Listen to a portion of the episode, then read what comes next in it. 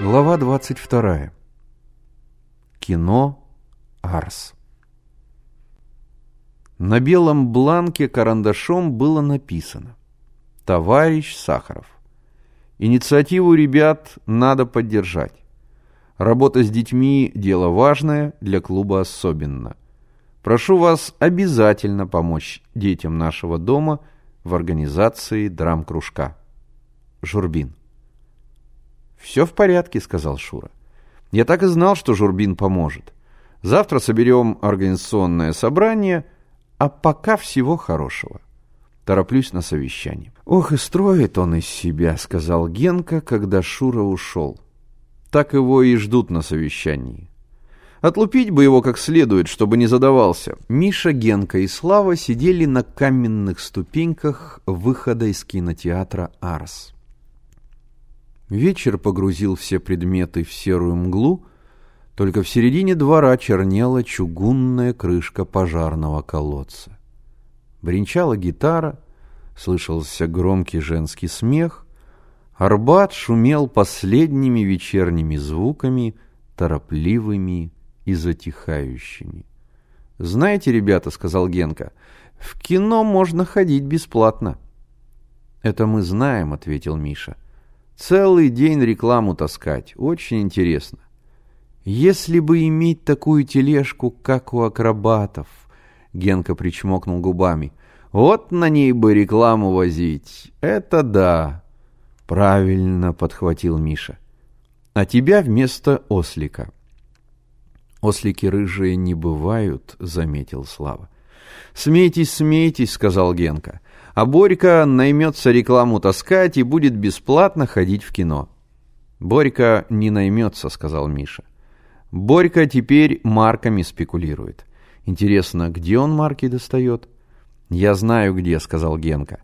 «На Остоженке у старика-филателиста». «Да?» — удивился Миша. «Я там ни разу его не видел». «И не увидишь. Он ходит со двора с черного хода». «Странно», — удивлялся Миша. Что же он таскает марки, что ли? Он ведь их по дешевке продает. Уж этого я не знаю, сказал Генка. Только ходит он туда, я сам видел. Ну ладно, сказал Миша. Вот что. Журбин рассказал мне про этих самых ребят с Красной Пресни. Они называются «юные пионеры». «А что они делают?» – спросил Генка. «Как что? Это же детская коммунистическая организация, понимаешь? Коммунистическая. Значит, они коммунисты. У них все по-военному. И винтовки есть? Спросил Генка. А как же? Это знаешь, какие ребята? Будь здоров. Журбин так сказал. Занимайтесь своим кружком, посещайте клуб, а там и пионерами станете. Так и сказал? Так и сказал. А где этот отряд? Спросил Слава. При типографии в Краснопресненском районе. «Хорошо бы пойти посмотреть», — сказал Слава.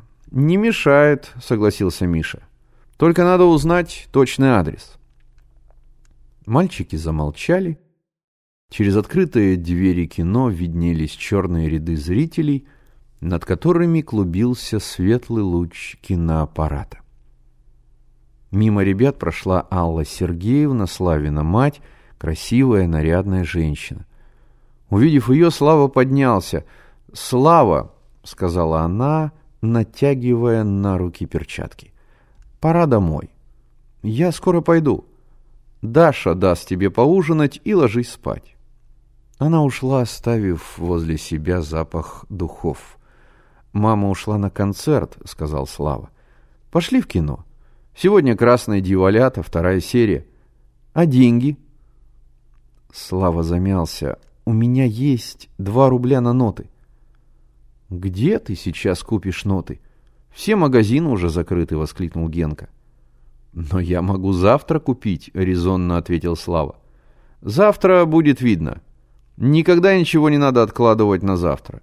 Раз можно сегодня идти в кино, значит надо идти. В тесном фойе толпились демобилизованные в кепках и военных шинелях Работницы в платочках, парни в косоворотках, пиджаках и брюках, выпущенных на сапоги.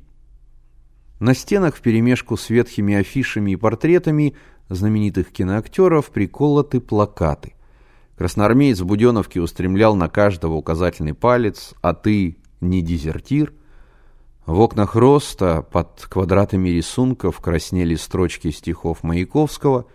Над буфетом, засохшими пирожными и ландрином висел плакат «Все на борьбу с детской беспризорностью». Раздался звонок. Публика заторопилась в зрительный зал, спеша занять лучшие места. Погас свет.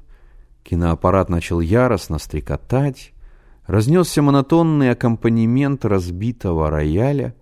Зрители теснились на узких скамейках, шептались, грызли подсолнухи, курили, пряча папиросы в рукав. Картина кончилась.